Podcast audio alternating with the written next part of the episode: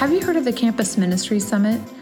It's a weekend for ministry partners, and most Cru ministries host something like it annually. I became aware of it and began inviting ministry partners when I served for four years on the national development team for campus. This year, for the first time, one of our partners decided to attend. So we joined them for an inspiring, encouraging weekend in Dana Point, California. While there, I interviewed several staff and a couple ministry partners because I want you to hear about this opportunity. Enjoy the show. Bob Francis, the Campus Executive Director of Development. So, we're here at the Campus Ministry Summit. Bob, can you tell us what exactly is the Campus Ministry Summit? Yes, I, I can. Uh, the Campus Ministry Summit is a special event we do for uh, partners of the campus ministry, people who have given significantly to Cru. Uh, sometimes uh, it's to ministry, sometimes it's to staff, sometimes it's both. But it's really an event for them, in part to say thanks for the part that they play in helping us do what we do. But it's also a time to help them see what their investment has accomplished in the United States and all around the world as we reach students and faculty. And, um, and then it's also an opportunity for us to um, share our expansion plan of what we're trusting God for in the next three years uh, as we take the gospel into new places and current places where we are. And we give them a chance um, to invest in the plan financially and to participate by way of joining us, rolling up, rolling up their sleeves and um, getting involved in ministry directly. Now, we're going to get to that expansion plan in a minute because we want all staff to be able to see this compelling vision for the growing the campus ministry. But first, I want to ask you I know this event has grown and you've been doing it for quite a few years now. So tell us about that. How has it grown? How have you seen the, the who's actually attending the event change? Okay.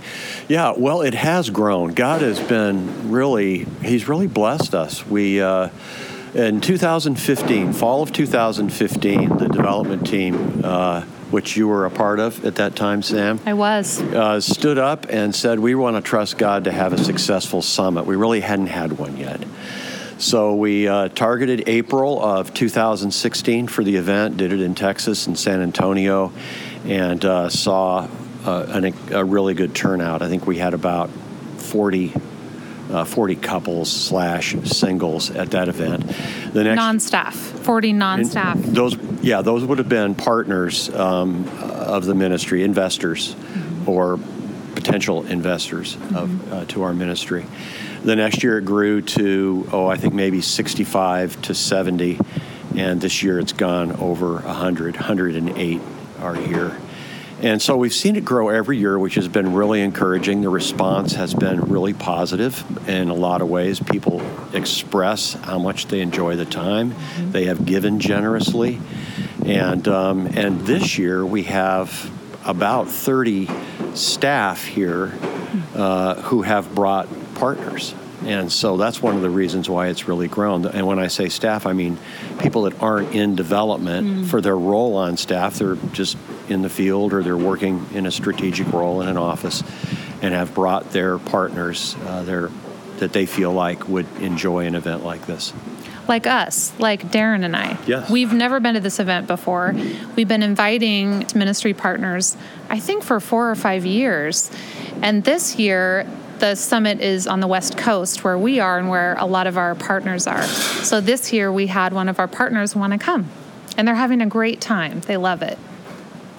So that kind of is a good segue into my next question. Who should can and should be coming to this campus ministry summit? Yeah, good question, Sam. Well, here's a good way to look at it: is that when we unpack our expansion plan, uh, we just did that this morning with our group. It's a three-year, fifty-one million dollar plan, and um, and so this first year we're trusting the Lord for sixteen million dollars, and um, so, the main criteria is you would want to invite someone to this event that's comfortable uh, being asked to invest in a financial objective that, that that's that large. So, we wouldn't want anyone to be in the room that feels uncomfortable. Like, how did I get invited? I don't belong here. We wouldn't want them to have that experience. There isn't any pressure to invest, but we just wouldn't want to put anyone in that position. And so, um, the way we think about it is imagine someone who would be comfortable writing a $5,000 check just as a starting point, and people sometimes give that much, much more.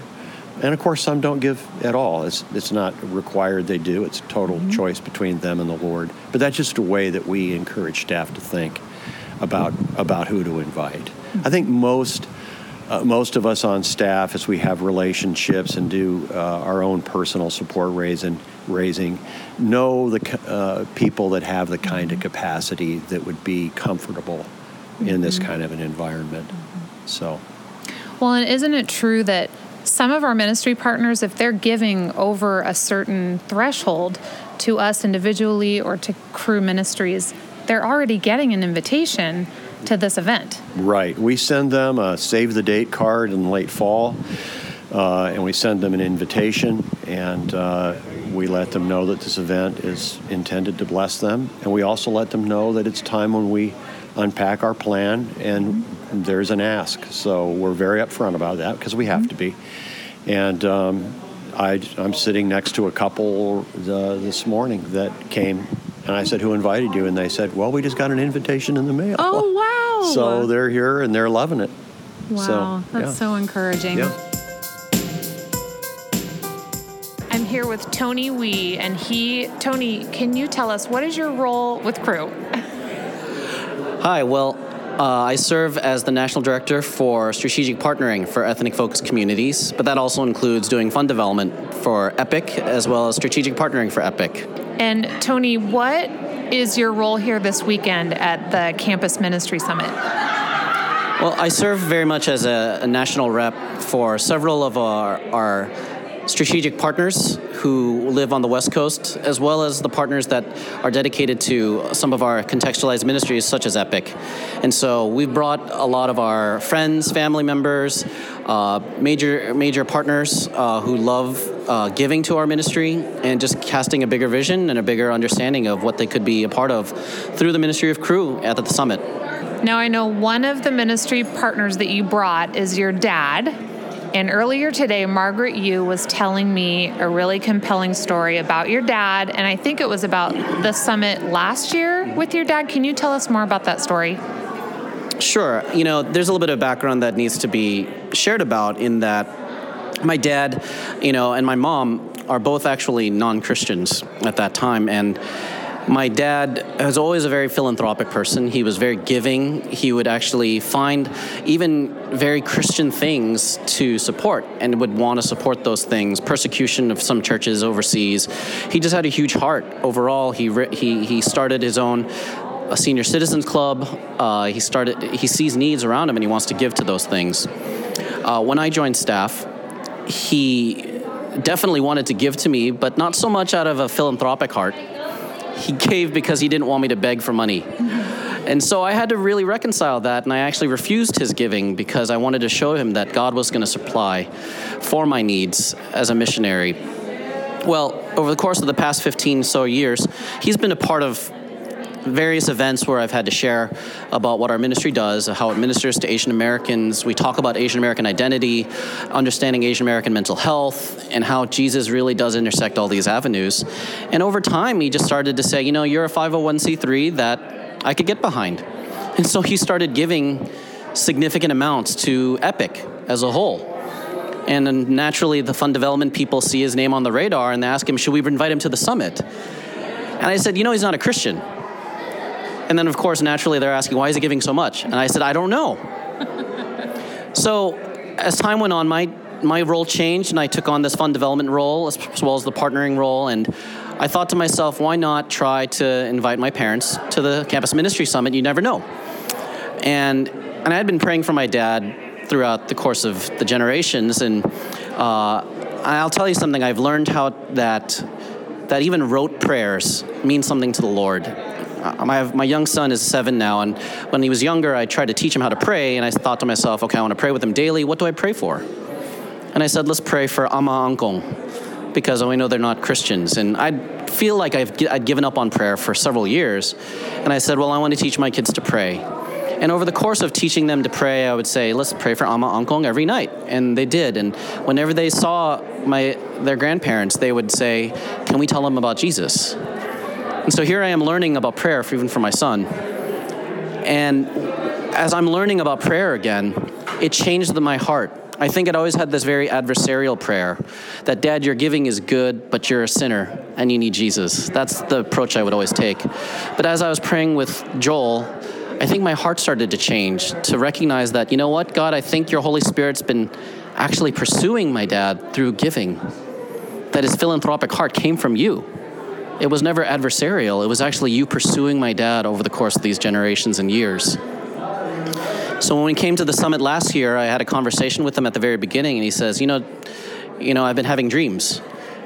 And I said, "You've been doing what? What?" Yeah, dreams about there might be something bigger, and I'm open. And I said, "Okay." Well, I hope you are open. And he got to meet he got to meet several people here at the summit that give significant amounts to a dedicated surrender to the Lord. I think that's something he's always been wrestling with with Christians that he's grown up with or seen that they didn't literally put their money where their mouth is. And that was something that he always had criticisms of for Christians. And so he started to see people that were really dedicated to that, that they were willing to sacrifice, even at their level, to be able to give in that amount. So, two days after the summit, he writes me an email, and the title heading was just simply I want to give this Christian thing a try. And I honestly had no idea how to respond. My brother and I were both flabbergasted by this. And I think we prayed and asked one of us has to call him, and they elected me to do this. So I have a conversation with him. I share with him the, the sinner's prayer out of our Knowing God Personally booklet. And initially he says, I don't know if I can pray this. And I said, Well, let's talk about this. And one of his contentions was, you know, what does it mean to why do I need a relationship with God if I turned out okay? You know, and I asked him, you know, I think the Lord was bringing to mind some things about myself, and I said, Dad, did you think I turned out okay? He said, Yeah. And there was a sigh of relief, of course. But I said to him, you know, Dad, you know, what if we never talked for the past 38 years? What if we never had any arguments? What if we never spoke of all the good things that happened in our lives? What if you never met my kids? But you knew I turned out okay. Think about the loss that it would be for you and for me if we didn't have a relationship. Because that's how it feels with Jesus that He's been pursuing you through your feelings of love and giving and your ability to want to love other people. And He's been saying, I want you to be with me. And that's how it feels. And so at that point, I think my dad said, Okay, I think I can pray this prayer. And it just shows a testament of, I think, how God honors all sorts of giving in his plan, and it's almost impossible to predict how that giving manifests itself in the souls of others. And so I think that's why the summit is significant for me on multiple levels, beyond just supplying for our ministry in miraculous ways. It changes lives, and it can really motivate our partners to have their lives changed for the better. Such a compelling story. I just love it. Tony, what would you say to staff who are listening who maybe they haven't been to a summit before, whether it's the campus summit or the ministry that they work for, but we all have those people in our lives and on our radar who we either know that they have a great capacity to give or they just have a great heart for giving or we just God's tapping us on the shoulder, the Holy Spirit saying, This person is someone you should invite to this event. But how would you encourage us to take that step of faith, step out, take that risk, and invite that person? Yeah. Well, I think I've embraced uh, a both and theology I think that oftentimes I've suffered from an either or mentality that if they don't give, if they come to the summit, they're not going to give to me personally, or if they if they come if they come to the summit, they're not going to come to my vision dinner. And I'm not going to lie, that does happen occasionally, but by and large, when we're able to present multiple avenues of where God can use them, they actually step up to the plate. Many of our partners will step up to the plate, be dedicated to Jesus, and give tenfold, give more than what they were even thinking. Because what the summit provides is a greater vision of how we fit in the overall plan of God's kingdom within Cru.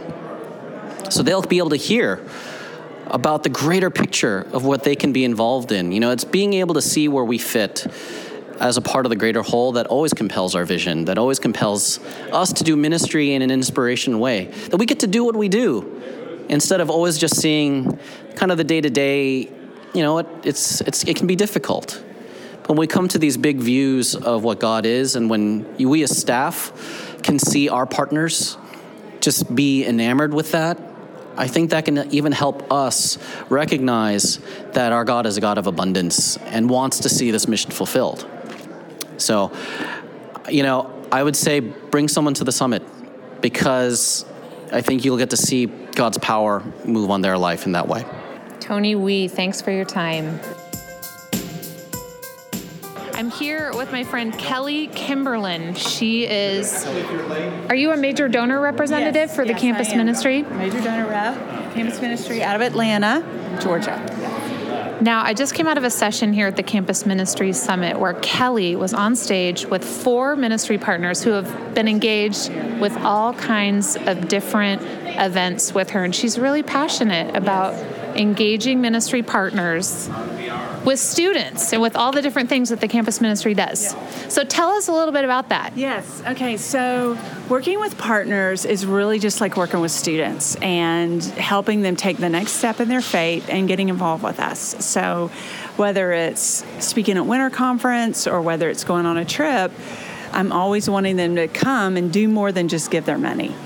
Um, one of my favorite things is uh, just having them see where their money's being spent, but then also be able to use their skill set and their experiences to be able to, you know, speak to students about it and how their faith um, is is involved in their business. And so that it's not just somebody in ministry pointing uh, students to the Lord, but but really people who are the students want to be successful in business and hearing them talk about their faith. I love it. It's so fun. We laugh our heads off. It really is just like like back when I was on campus. So it's a lot of fun. And I do love to ask for a lot of money. That's fun. that helps getting the money to the field. Love it. What is some feedback that you've received from ministry partners who have gotten more involved, not just with giving, but with their time? Yes. So, like, we just had a couple on the stage, and what they all say is getting involved with Cru um, in their 40s, honestly, has been what God has used to change their life. Like, it started with supporting one couple, and now they would say their whole life has been changed. Um, the money was a piece of it because they learned to start giving sacrificially, but then um, because they've come and, and they've done things with us. I mean, they've signed the same pledge that we have students sign about go anywhere. Um, do anything, say anything, um, and they've signed it. And so they've really taken that to heart. So that's some of the feedback. One one lady who came with us to East Asia, who's grown up in the church and is actually a Bible teacher, said that coming, getting involved with us has actually helped her learn how to share her faith. She didn't know how to do it succinctly, and and that has helped her. So it's just it's fun to watch people grow, no matter what age they are, and it's fun when you get to see your peers. Um, grow in their faith, but also their partnership is helping the field, um, you know, expand because of their generosity. Mm-hmm. So awesome. So, Kelly, what is one thing that I can do and that other people listening can do just as a first step mm. towards mm, engaging our partners or even thinking about how to engage our partners more with the campus ministry? Yes. I mean, honestly, what I would probably do is is look at you know for most people there's 20 percent of their um, support team give 80 percent of the support. So i'd probably take maybe the top five and maybe the ones you really like and ask if they're close by, ask them if they'd like to come and do something with you on campus, whether it's to come to a weekly meeting or whether it's to come to a winter conference or to come to staff training. But just ask them to come do something with you or that every campus, the everycampus.com, do they want to go with you to walk around a campus and pray? That would be a great thing to do. In fact, I had a couple of people come to me here and say, "Can we go walk around a campus and pray?" Uh, so I that would be a great step. But take the ones you like; it's fun. Mm-hmm. And if they're the right partner, we can even invite them to the next Campus Ministry Summit, which is in San Diego next yes, April. April 17th through the 19th, 2020. So invite them to come to San Diego at the Del. I'm here with Walter and Christina Fleming, ministry partners with Cru. And I just saw them um, as part of a panel on stage here at the Campus Ministry Summit, and they were sharing such compelling vision for how they've gotten involved not just with their finances but with their whole life. And so I asked them, I caught up with them, I wanted them to just share a little bit more about how they have gotten more involved with Cru. Um, we started out uh, involved with Cru through partner support for people that were on staff, and as we over the years learned more about what Cru was doing, we were invited to participate in ways beyond just financial giving, which has been great. Um, I think the first event that we did was we went to the staff training out in Colorado and met with new leaders on campuses to help them um, work on their fundraising presentations mm-hmm. just to give them some feedback and maybe some pointers on putting that together. And that was really great because that lines up with what Walter and I do just every day in our jobs as um, marketers. Perfect. So that was fun, and was, we've also done some things where we host tables at an E2 forum. Um, and Tell, just what's an E2 forum? An E2 forum is where they have an entrepreneurial um, leader come in, or someone who owns a business, or is you know further along in their career, and they come in and talk to the students about what they've learned in business, how their faith has impacted their work. Um, it's really encouraging to the students. They invite student leaders from across the campus to come in. And so Walter and I will each sit at a table and talk to the students at our table, get to know them a little bit, offer them some encouragement, you know, in their future careers. And we always learn a lot from the speaker too, frankly, so it's really good for us. What are some other things that we've done, Walter? One of the um, special things that we were involved with was the winter conference in Atlanta um, a year ago now. And um, Kelly invited us to come speak about our experience with finances when we first got involved with Cru. Um, to be candid, we were a mess financially, and um, we really didn't know how um, God would even make a way for us to be more and more involved with Cru. Um, but it really um, was the catalyst for us to get our financial act together and start budgeting, which was hard. The B word. The B word. And um, it, it's just been such an amazing journey, starting with that to. Um, to grow more and more um, with our faith and how our relationship with money uh, really impacts our uh, relationship with God.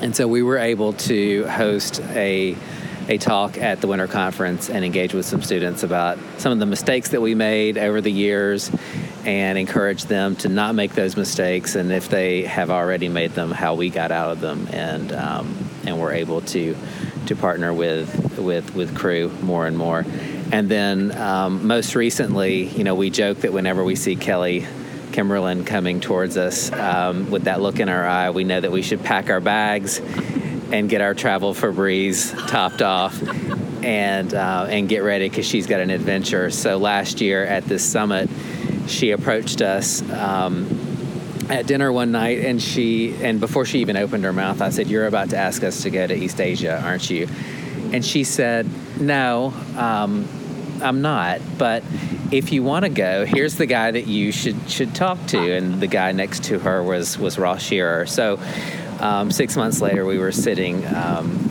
in the middle of East Asia, sharing our uh, personal stories about business and um, life with college students, and and helping them uh, understand about about uh, life in America and business in America, and, and just making connections with. Um, and it was a life changing event for us just to get an even bigger picture of how big God is. It was just kind of mind blowing for us to go over there and see the scale of that country and all the people there and all the need there is to reach you know people around the world and how important the great commission is and it, it, was just it was encouraging to see god at work and just humbling and amazing that we had been invited and were able to go. And we would just encourage others you know maybe you don't start out with a big trip but you know you can start out with some smaller things locally and um, and start getting involved. And it's just very rewarding. And like i said the the ministry is is now ministering to me you know. Um, i always feel like i get more out of our involvement than i give. And um, i'm just really grateful for that is there someone you think would be perfect for an event like this email me at samantha.holland at cru.org and i'll put you in touch with someone from the development team for more opportunities like this and to stay informed about development in general join the campus ministry development group on workplace or contact a development leader in your ministry.